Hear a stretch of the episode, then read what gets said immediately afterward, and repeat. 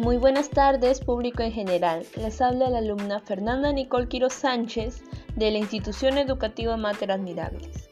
En esta ocasión les vengo a hablar sobre mi proyecto participativo que tiene de nombre Luchemos por un país sin discriminación.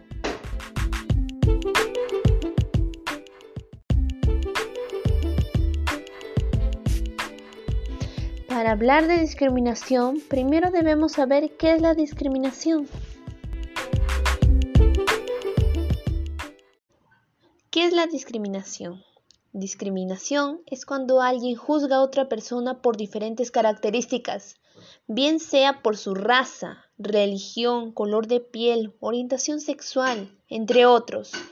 Discriminar también es el acto de manifestar o decir un comentario negativo con respecto a la apariencia de alguien más.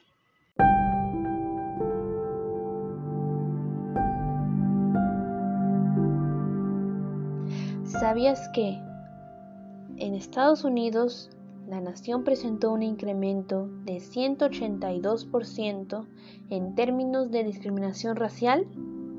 De acuerdo con el informe de la Liga Antidifamación publicado en el 2018, este estudio destacó que esta situación se afianzó principalmente en las localidades de California, Texas, Colorado, Nueva York, Florida y Virginia, donde la propagación de campañas discriminatorias se evidenció con la distribución masiva de folletos, volantes y anuncios publicitarios destinados a la planta la llamada supermancia blanca en el territorio estadounidense.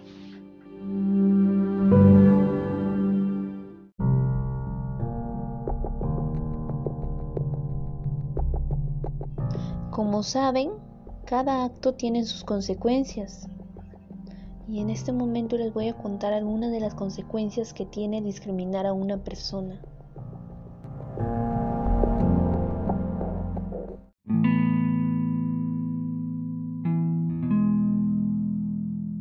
Una de las consecuencias es que afecta profundamente su autoestima. Si la persona que insultaste se entera del comentario, su autoestima se verá afectada. Hay personas que se sienten muy seguras de la forma en la que es y es digno de felicitar.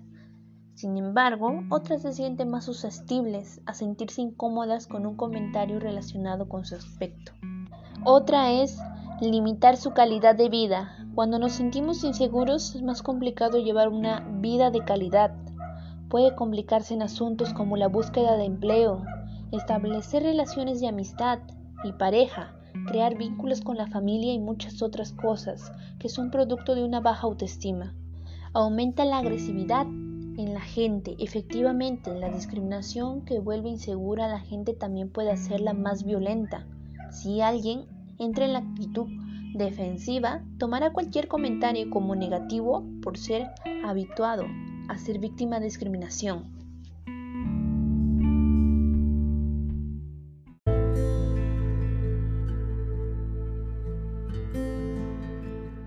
Y la gran pregunta es que ¿cómo podemos evitar la discriminación?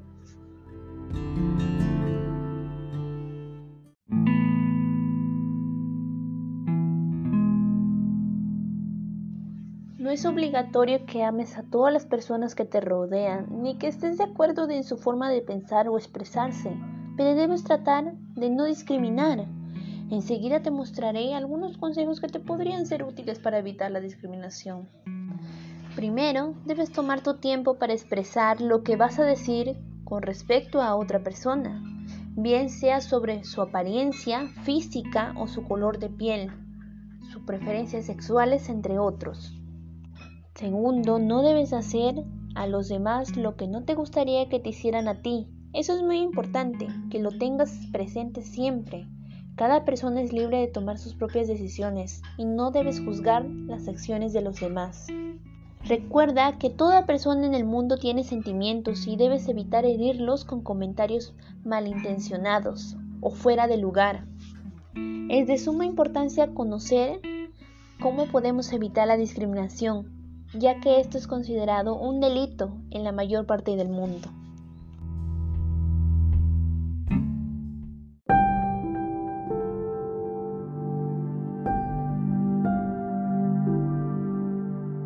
Quiero contarte que en realidad no venimos a este mundo a juzgar, sino a amar. Ese es nuestro diseño original. Así como amar es una decisión, juzgar también lo es. Está en nosotros decidir si juzgaremos a alguien por cómo luce, por sus capacidades o discapacidades, por sus habilidades y su estatus económico, etc. Con eso no te quiero decir que las personas que te rodean deben caerte extremadamente bien y que todos tienen que ser tus super amigos. Lo que te quiero decir es que debemos respetar las personalidades, las opiniones y los gustos y los intereses de otros.